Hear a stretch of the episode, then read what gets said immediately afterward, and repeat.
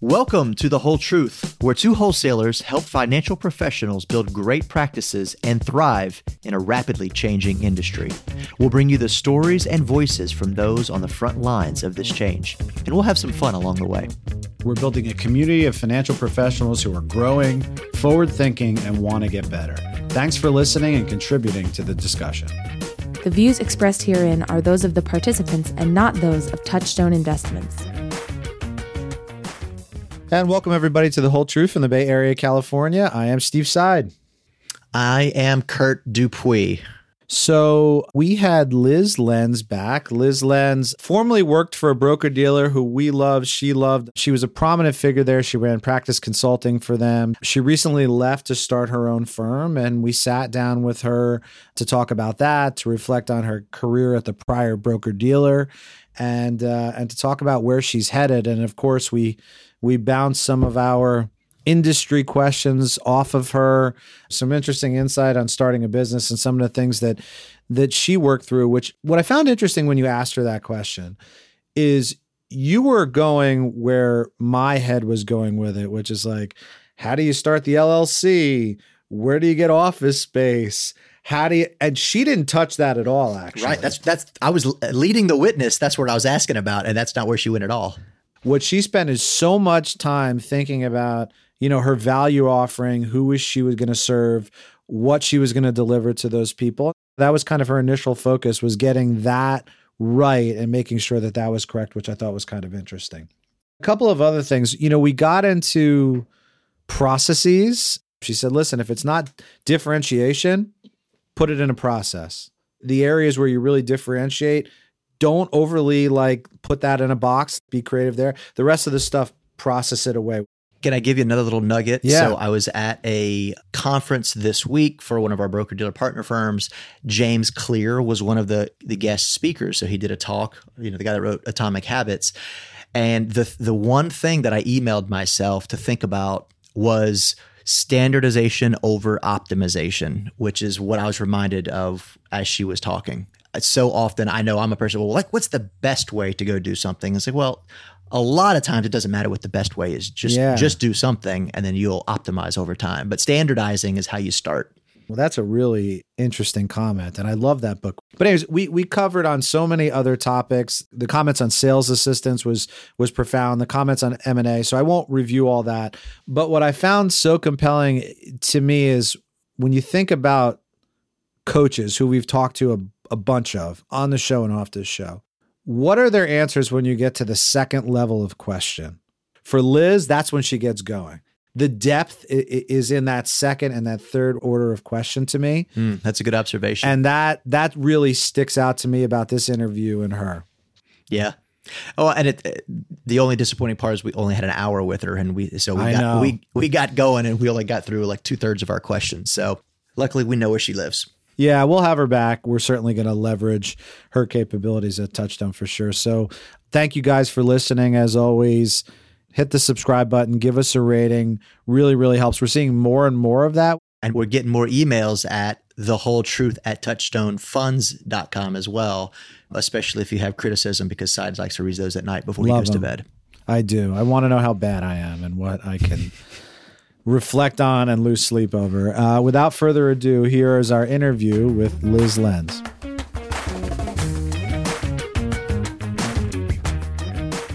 And welcome back to our good friend, our returning champion.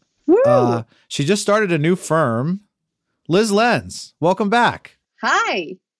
I was actually Liz Styles last time I was on this podcast too. I hadn't even changed my name all the way yet. So And now you're a mother? There's all kinds of new things in your life. my husband and I like joke about this, but we just hit warp speed every time we decide to make a few life changes. We just do them all at once. So yeah, I'm happy to be back, and uh, it was really fun last time.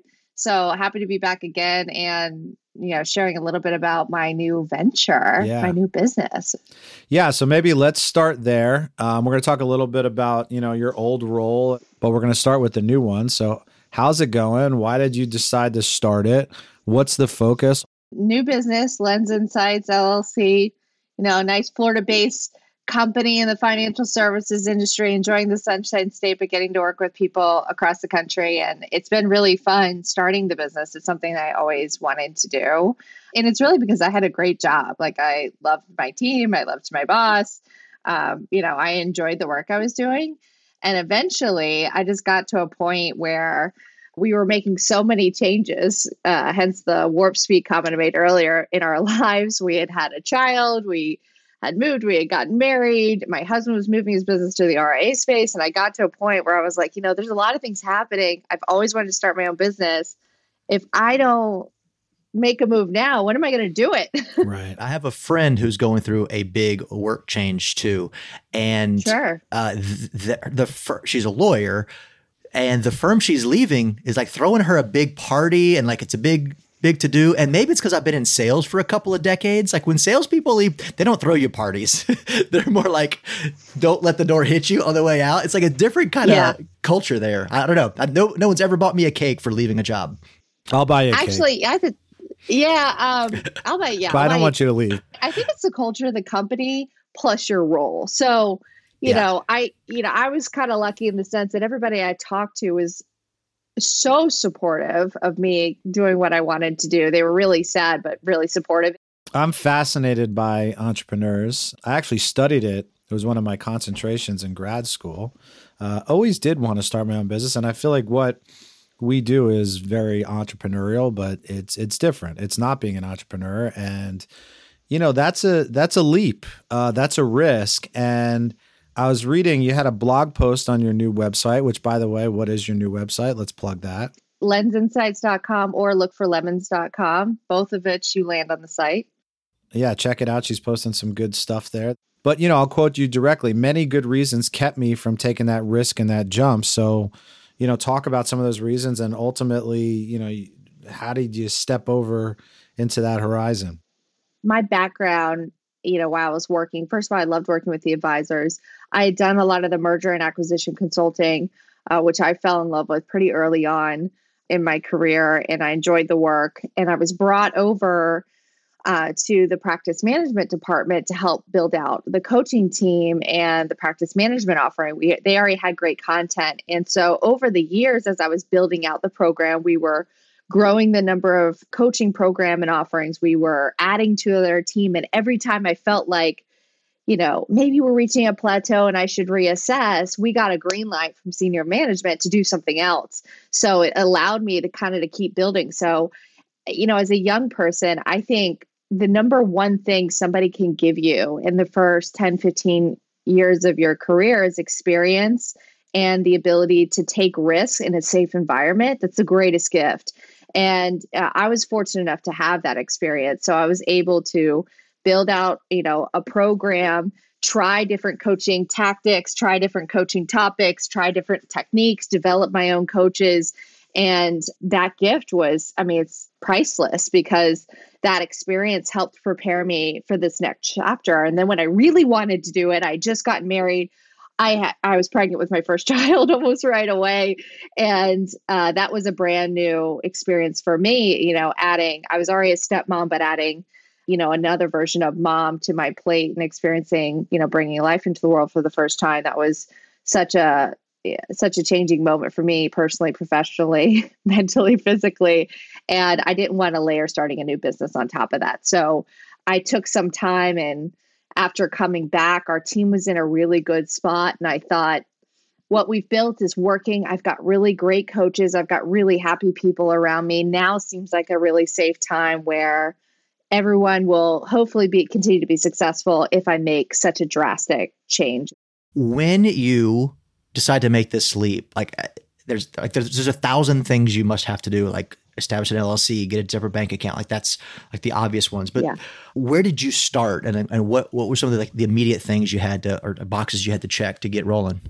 I did what I would tell my clients to do, and I'm I'm fortunate to have a husband who's in this business too, and he loves coaching, facilitating as much as I do. We went to the office on a Saturday. We hired a sitter, and we literally spent you know, five hours at the office brainstorming. Uh, first of all, what do you love to do? Like, if I'm going to start a new chapter, you know, who do I love to work with and what kind of work do I love to be doing? So we spent four to five hours really breaking that down into different sort of verticals and segments of the business that I wanted to focus on.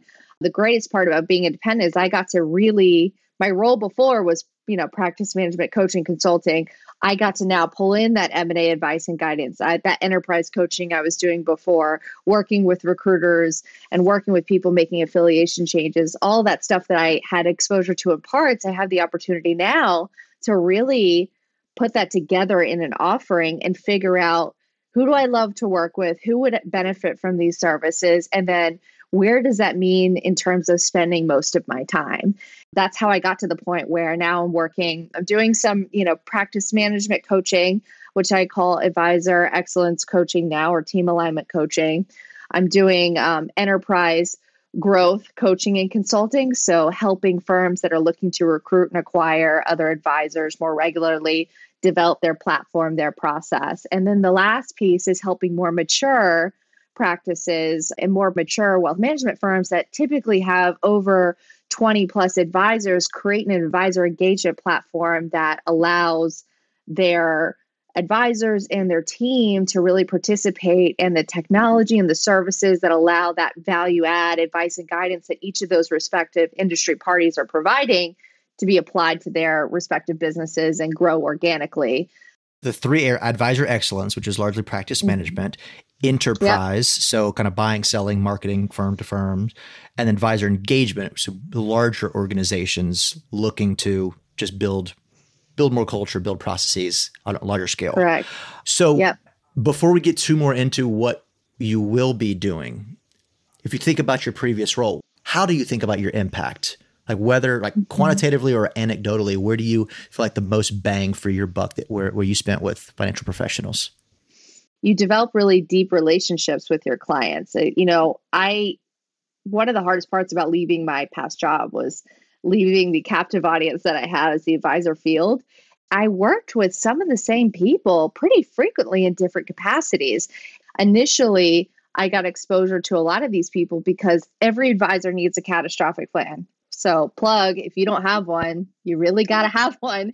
You need to have some sort of agreement in writing that allows your team, your clients, your family to be taken care of if something were to happen with you. And because of that initial sort of connectivity point, I developed a lot of these relationships. Now, some of them turned into I want to acquire another practice, I'm recruiting an advisor. What does that look like? Some of it turned into, you know, I'm you know need to improve my practice or i need to make it more valuable how do i go down that path and that's where a lot of that other practice management coaching consulting came in the types of engagements i had varied but it was with the same people and it's because of those relationships so i think the impact comes when you really know your client you're going to find a million ways to work with one another especially if you feel like the client and you have, dare I say, vibes, right? And understanding. You have a vibe check, yeah. Yeah, a little vibe check. Like you, you're really listening to them and understanding where they're coming from, and they know what your style is and your ability to be transparent with them and almost read you a little bit. It's really interesting you say that because uh, one of the things that I think has made our firm successful in the practice consulting side is we try to like walk them through the steps. And what we're really looking to, and the, and the, the thing that I espouse to my team is can you develop an ongoing relationship with these teams that is something substantive? Because change is hard you know these are busy people and if you the more you can spend with them maybe there's a failure to launch on the first initiative but if you stick with it it happens a second time.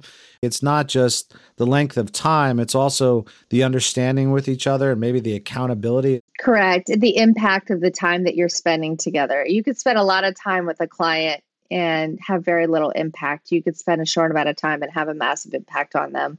Um, and it's it's your responsibility to help make every effort to drive that impact. So, what that would mean is early on when I was coaching and consulting, it means not being afraid to go the extra mile. If they yeah. had a question that wasn't in my area, I wouldn't just hand it off. You have to have a curious mind and say, all right, well, I don't know the answer to this question. So I'm going to take an initiative and try to call and understand what the answer would be, and then do either a warm handoff or be involved in that secondary conversation because it's a learning opportunity for you. Then over time, all of a sudden, you're going to know way more than you thought you did. And financial professionals do that too. Like you know, going that extra mile in ways that clients don't expect, and that's how you build that different kind of relationship. So, didn't you didn't you tell people? Didn't you have a client one time that asked they wanted to start like an orphanage in Zimbabwe? And you're like, yes, sure, I, I, can I can help you accomplish that. the answer is yes to everything. Uh, it's always yeah. yes. Yeah. Well, hey, that's what that's what's inspired the look for lemons thing. So a lemon is an opportunity. It's like a sour situation or a little pickle that you can make better and your job is to find those small opportunities. It's usually not process oriented, it's usually not as part of some game plan. It's about you paying attention to your client, to the other person, and hearing and seeing a moment where you can add value. And in doing that, that's where you're going to really build trust and camaraderie be present in the moment and hear things that the client doesn't hear themselves and that's that's what makes careers that's what makes clients sticky forever so good i love it so, um, picking technology. Yeah. Give us some quick tips there. Yeah. Well, first of all, if you don't think your team's going to use the tech, you're dead in the water before you start. So, you can have the coolest tech in the world, but if you don't think your team is going to adopt it, good luck. Technology is great, it's a tool, uh, but it's all about adoption and behavior change. Adoption is key. So, couple things I would look for. First of all, if you don't even know where to start, I always start at g2.com. This is like non-solicited promotion of the site. I don't know how I found this site. Somebody recommended it to me. And if there's any tech or software or whatever, I it could be non-industry related. I definitely search it and see if I can find on there. Specific to our industry, like Michael Kitces has great technology. T3 conferences, it's a conference that they hold in Tampa. They have a research report that's amazing to look at. Few things to look for. One, does it integrate with the other stuff? you know, is it allowed and does it integrate? Two, is it easy to learn? Is it easy to pick up on? Um, you want to make sure it's got all your compliance approvals, depending on your affiliation. That that answer can vary.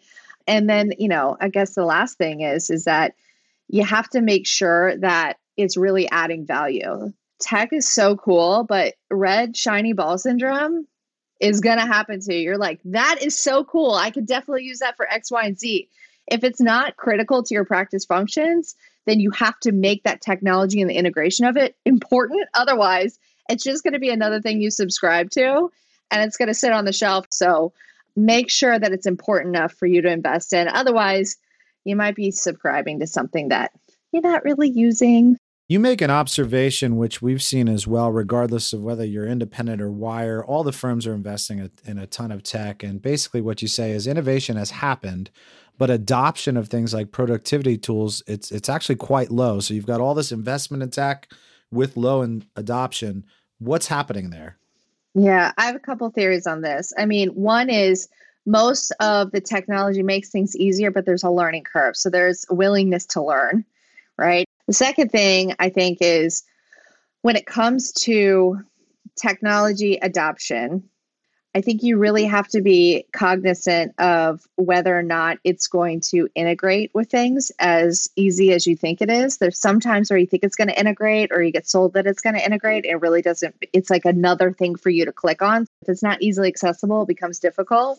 And then, you know, I think the last thing with technology is that you really have to make it imperative to to your business function. I remember in my broker dealer before, I would have these advisors that would be at the firm for 15, 20 years, and they would learn about this piece of technology that had been out for like five years and they had no idea because it's hard to keep up. I mean, our platforms are evolving so quickly with all this great new tech. It's like, oh my gosh, I didn't even know that existed. Well, truth be told, it was told to you 600 times in email. Yeah. it's mm-hmm. hard to keep up with it. So it has to be something that you're like really intentionally wanting to look at to solve. Um, and then you're making it a priority. Yeah, yeah. Spend spend a minute there. I'm at this firm, right? Giving them whatever mm-hmm. number of basis points I am to park here. One of the benefits of that is all this infrastructure and tech. So how do you be more deliberate about it? Is it simply like, hey, once a year we're going to do bring our tech person on to do an overview? Is it like what do you suggest for for teams like that to to be more deliberate? So first and foremost is awareness. So I think one of my greater accomplishments at my last organization that I built was this uh, I called it the Start Smart assessment tool. It looked at the entirety of the platform and said, based on the way you run business, based on the way you function and what you're sort of motivated to fix, what are the value add technology pieces and the value add consulting practice, you know, value add pieces that you might be missing or you should be considering in a high, medium, low priority ranking order. And the first thing is if they were missing a tech or a department that would help them, you know, fix or improve a certain aspect of their business, that's going to show up in a high priority list. And then they could say, wait, what is that? I've never heard of that. and click on it and learn. Now, the decision to adopt is the secondary decision. So let's pretend that they're aware of it, but they're not actually using it yet. This is where I do think a consultant would really help because they could come in and say, Yeah, you want to do these six things. Let me see how this technology actually applies the way you function. It's going to be one of those things where they rub their chins and say, Hmm, very interesting, and then don't do anything about it unless you have someone that actually helps them implement it. Um, so a consultant's a great way to do that because not every person has a tech savvy person on their team motivated to implement all this new stuff. Another thing you talk about on your on your website and your blog is creating processes, and that's that's actually one of the ways I describe practice management. Is it's like it's yeah. stacking processes. Um, mm-hmm. But what are the reasons that people don't really create or, or formalize processes for their business? Because it's a drag. so boring to do. I mean, listen. Great answer. So, because it's a drag, it feels like a drag at first, right? Okay, feels like homework. You want me to doc- yeah, you want me to document every single piece I do. Like that sounds like the last thing I want to be doing. That's why it's just easily deprioritize. I mean, I'm starting my own new business, right? And I'm uh, and this is the way it happens i think for for anybody uh, whether you're an advisor a new business owner is that you start to develop okay this is what i want to offer here are my deliverables and then you you figure out how you want to do it. Then you have to sit down and go back and go what did i just do? Hmm. okay now i got to write it all down. And that first of all i think there's so much process that happens organically as teams evolve it takes a lot of effort and patience to go back and say, okay, what did we just do? Now I need to document that. So I think organically, as a team matures, processes get created, deliverables or forms get created, it's hard to go back and like really memorialize all of it. So let's say you have a process documented. So, as an example, I've sat down with a team a couple years ago said we need an onboarding process. We just need to be better yeah. at this. Yep. And we sat down with them and we literally went through every spot, what's supposed to happen, who's doing it, what's the time mm-hmm. involved. You know, I mean, the whole thing. We drew a nice, beautiful, wonderful picture that we created. And then what we have to do, and we've gotten better at this over time of like getting in the weeds with people to help them take steps. But back then, it was like, all right, we did this. Like, do we all agree to this? Yes. And then we cross our fingers that they actually do it. How do you then get to, yeah. this is our aspiration, but the team actually doing it and holding each other accountable? Is there any kind of insight you have there? Yeah, absolutely. That would happen all the time. We actually, in our coaching program, and I do this now, you have the kind of design piece of like, let's design the process, let's write it down. Yeah, you're right. That was, you never wrote down your onboarding process. I'm the coach. I'm going to sit down and make you do it. And you go through this whole process. But the, there's two questions I ask. One is what you wrote down. Is this what's happening today? And let's be honest, if it's not, let's circle the things that are not happening. Okay because that's the first thing we need to figure out. Can we implement all of these? Let's say it's a 15 step process, and four of the steps are not things that we're doing. Are those four things the four things we're going to implement tomorrow? Or do we need to implement one at a time? And you Good almost point. have to create an implementation plan to include those new processes in. Now, the other thing to do is, you know, and I've had this happen. The team says, Yeah, we'll start a new way of doing it tomorrow. I'm like, Great good on you. Let's go do it. I'm going to hold you accountable to it.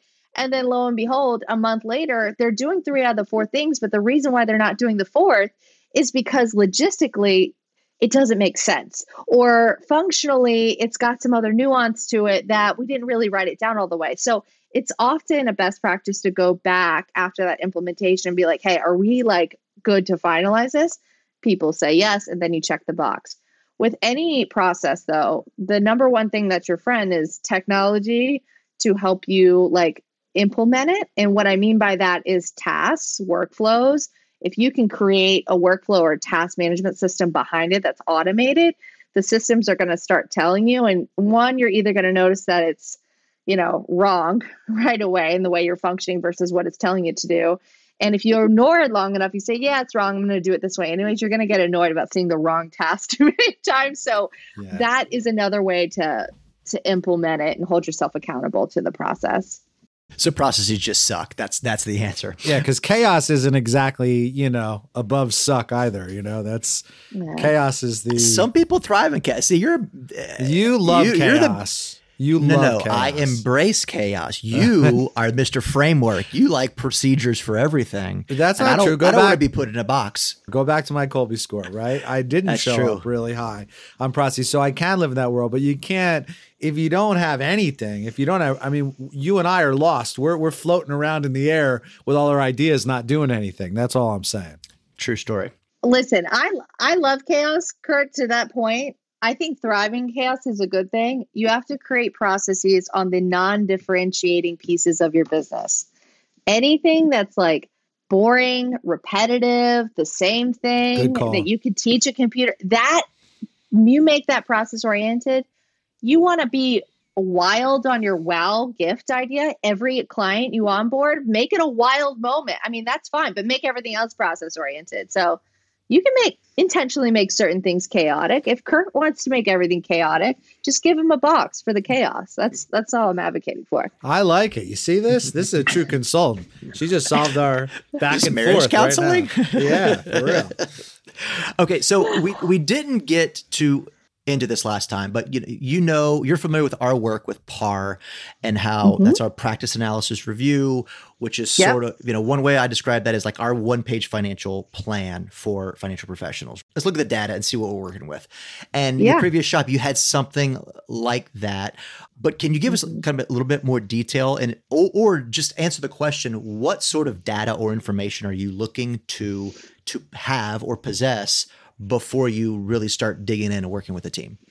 Yeah, so it's a great question. So there's so Thank the you. discovery process. You're welcome. It is a good question because before you start working with a client, before an advisor starts working with a client, they they should go through some sort of discovery process. So my discovery process is some quantitative, some qualitative.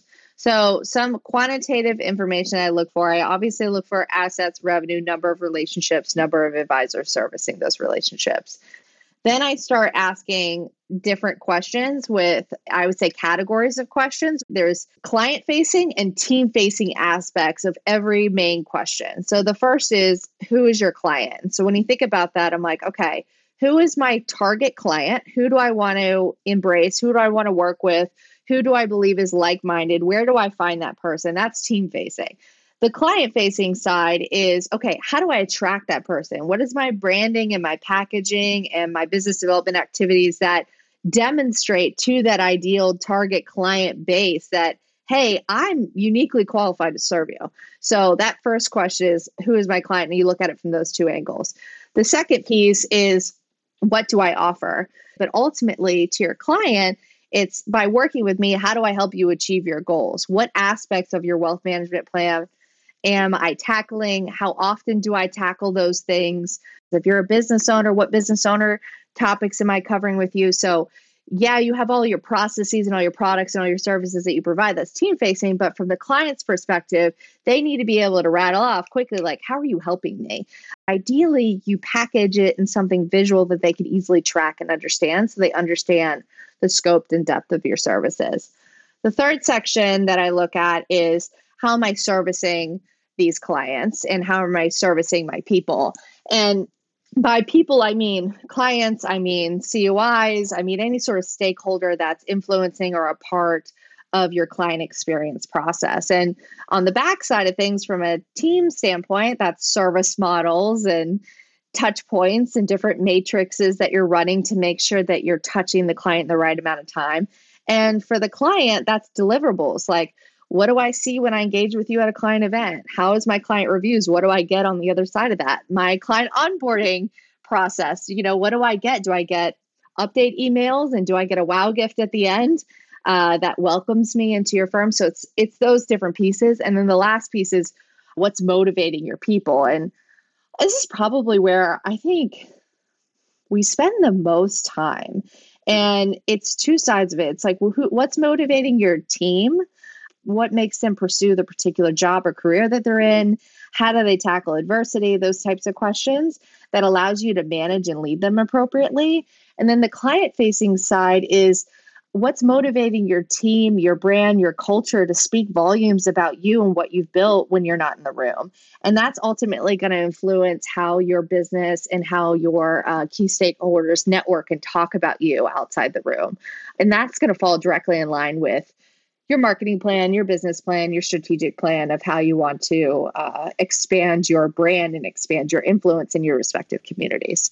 So, lots of things there, but different yeah. aspects I'm looking for in each of those topics. I am fascinated by what you just said about team motivation, and we're not going to be able to talk about that. I would love to hear what you do when you diagnose and coach and talk about motivation. I mean, mm-hmm. maybe maybe a snippet there because I can't leave it alone. Like, yeah. When you're coaching on motivation, where are you spending your time? I know this is a topic you could probably could go on for a long time. Yeah, simply speaking, I think when this is where the qualitative side of my discovery process comes in, I do team interviews. What each person's role is on paper and what they see that their role or position in the firm could be two very different things. And it's first important for you to understand their perspective in their world as they're living it with you. And there's often things that happen in your personal professional lives that influence the way you behave at work. And it's important for you to have a sense of what those big influential factors are. Uh, so that's the first thing is just truly get to know somebody. But when it turns out to like what's motivating people you have to ask them like what are the most exciting things about your day? What do you love doing? What do you what do you loathe about your job, right? Everybody has aspects of the job they're not obsessed with. So, what are your things? You know, if you're going to tackle some huge project for the team, what would that be? How do you think you would do it? You know, what keeps you from doing that particular project now? And those questions really give you insight of how that person is feeling. You know, the other piece I coach on all the time is, you know, people think that motivating their team members is just about comp. And, you know, I'm speaking from experience here. I've talked to many team members. Yeah, compensation helps, but ultimately, what keeps people motivated and driven is typically beyond comp. It, there's other things that really fill their bucket. So, one of the key questions I have my advisors ask their team members is okay, if I'm going to recognize and reward you for good work outside of monetary compensation, What's another way for me to do that that would make you really happy? And even that question alone is going to give you insight. Now, some people are like, money, that's it. Just pay me. That may be the answer, but I I think you'll find that there's other answers to that, which is more time off with my family, or I love recognition, or you know, buy me a gift or something. I don't care. Or I used to love it when people did X. And if you can't ask the question outright, you could also rephrase the question and say, hey, you know, outside of someone rewarding you with money, what are some other ways that people, parents, teachers, bosses have rewarded you before that made made you feel really good, right? So remove the hypothetical and make it case-based scenario. You're always going to find something interesting. Yeah, and it shows also that you care and that you're engaged. Mm-hmm. Wasn't there a book that like your the five professional love languages? Like, like is love languages there but professional is. edition? I and I have the book. I actually this is really interesting. I had a client that they started a book club at, with their their their staff and they needed something to bring them together so they started you know the five love language love languages of the workplace there was one weird one for physical touch because I it, I think it was like high fives or something like that. It was something, you know, acceptable in the workplace. But they did learn a lot about each other, about how to reward and recognize each other. So that's another tactic. But a lot of my bigger firms do book clubs with their team and their staff. Hmm. Really interesting, really good bonding uh, tactic if people are willing to participate. We got to close with with quickly your enterprise consulting. I do want to mention that as well. And here's another humongous topic that I'll give you about a minute to answer. So you're welcome. oh, uh, gosh. sales assistants, which to me and, and support staff, that is probably the topic that lately I spend more time discussing than almost anything else. Is you spent some time on the training side at your former broker dealer. Like, what would you say is happening right now? Yeah, sure. So I actually spent some time in my new business focused on this too. And there's a lot of interesting research. You know, I think we put anybody in a non advisor role in kind of a bucket sometimes. It's really not fair. So I'll first start by saying that is that there's a lot of professionals on teams that are in these non advisor or non client, you know, financial planning facing roles that are playing really critical, specific aspects to the client's experience that we're not describing well enough.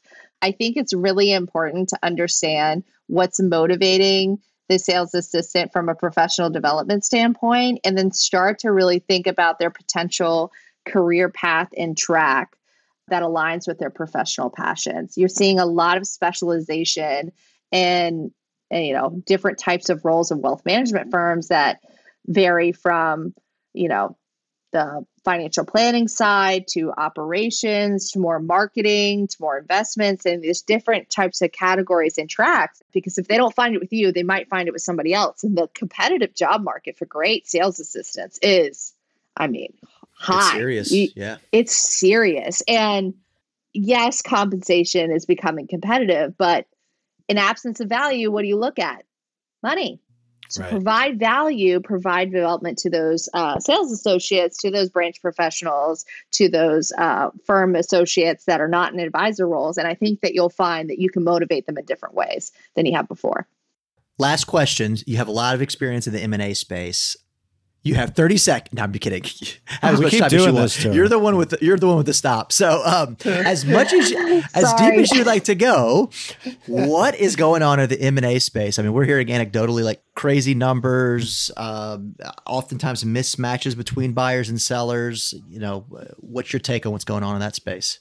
Lots of activity. It, it's Yes, it's because because of demographics. It's because you've got you know family and private equity money in the industry in the space that you you know just hasn't historically been there. I would tell you that there's two sides of it. If you're a seller, there's a couple things I would be thinking about. One is the greatest thing about this business is in a lot of ways you don't have to retire right away. I mean, you can work as long as you want. Right. However, you know, for you to capitalize on some of the activity that's happening right now, you really need to think about what matters to you the most. So, aside from making sure your clients are in good hands, that's the first thing. Client first, you want to make sure your clients are taken care of. Let's assume that a potential buyer meets that checkbox, is like, my clients are going to be good. Second thing is, all right, what do I care about the most? Is it money? Let's be honest. If it's money, just say it, okay? Don't lie to yourself. Second thing is, is it my brand? Right? Is it the culture of what I've built? I don't want it's small town. I've got legacy here. I don't want that to go away. Is it a particular team or staff member? Maybe you've got family or people that feel like family that work for you that you want to make sure have jobs, have careers that are taken care of. Or the last thing is do I want flexibility in my departure?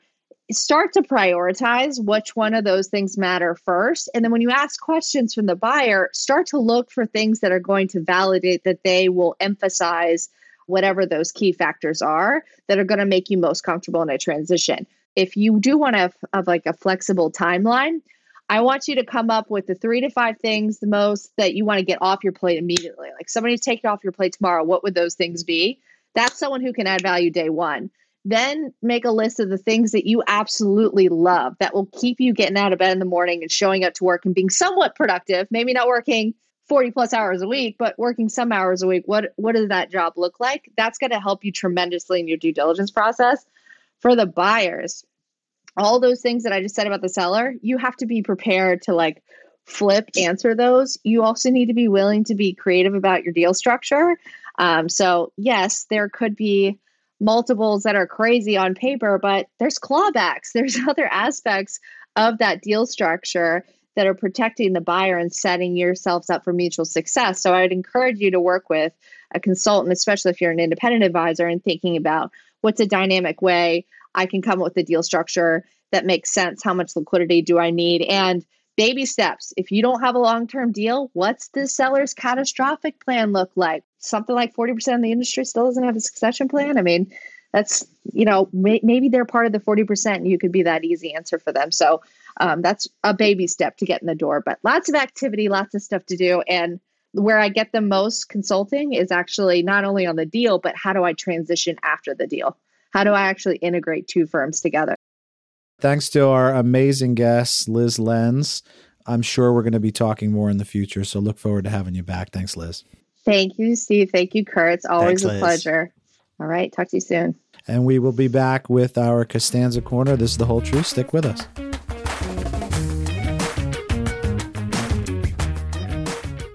And welcome back to our Costanza Corner, where we like to leave on a high note. Kurt, what do you have today? I am going to be a complete hypocrite because I tell you so much that like, let's stop doing the animal stuff. Yep. Because you know, Give it to me. three quarters of yours are animal things, but this this one was too good to pass up. So the short version is a Welsh woman found a kidney donor because of her dog on the beach. So check out this story.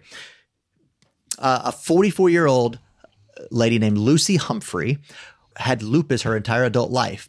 But it was in 2017 that she heard from her doctors that if she couldn't find a new kidney within five years' time, there'd be, be a chance that she would die. So, requiring dialysis, they had to cancel their camper van holiday and decided just to go to the beach nearby. And while they, they were there, one of their two Dobermans, a, the, a big lug called Indy, kept running over to this other camper to pester her while she was crocheting. And so the third time she went over to apologize. And the lady was like, no, no, no, no big deal. The lady had just registered with the kidney donation registry there in Wales. They struck up a conversation, did the blood test. They were a perfect match. She claims this is a one in 22 million interaction to meet someone that's such a good match randomly on the beach. So There, there's so many amazing things about this story. First of all, the dog thing, of course, is incredible. Uh, probably the reason that animals are 75% of our Costanza corners, they do provide a whole lot of positivity, and maybe we should treat them really good, all of them, not just dogs. Okay, I'll stop. But how about her, the lady that just volunteered for the kidney registry? Talk about a saint. I mean, who does that? It's amazing. I- so many that- that- uplifting. that's crazy. yeah. in uh, October of 22, they had the transplant, and she finally got to go on her camper van holiday. Mic drop. That's it. We'll see you next time. Thanks, everybody. Thank y'all. You can find The Whole Truth and subscribe for free on Apple Podcasts, Spotify, or your favorite podcast app. We'd love it if you took the time to rate and review the show on Apple Podcasts. It helps others find the show. And for more episodes of The Whole Truth, go to www.touchstoneinvestments.com slash The Whole Truth. That's touchstoneinvestments.com slash The Whole Truth. All one word. RIA is an acronym for Registered Investment Advisor, a firm that advises clients on securities investments and may manage their investment portfolios. Touchstone and Lenz Insights LLC are unaffiliated. Please note that this content was created as of the specific date indicated and reflects views as of that date. It will be kept solely for historical purposes, and opinions may change without notice in reacting to shifting economic, market, business, and other conditions. Touchstone funds are distributed by Touchstone Securities Incorporated, a registered broker dealer and member FINRA and SIPC. This commentary is for informational purposes only and should not be used or construed as an offer to sell, a solicitation of an offer to buy, or a recommendation to buy, sell, or hold any security. Investing involves risk, including the possible loss of principal and fluctuation of value. Past performance is no guarantee of future results. Please consider the investment objectives, risks, charges, and expenses of the fund carefully before investing. The prospectus and the summary prospectus contain this and other information about the fund. To obtain a prospectus or a summary prospectus, contact your financial professional or download and or request one at touchstoneinvestments.com/resources or call Touchstone at 800-638-8194. Please read the prospectus and or summary prospectus carefully before investing.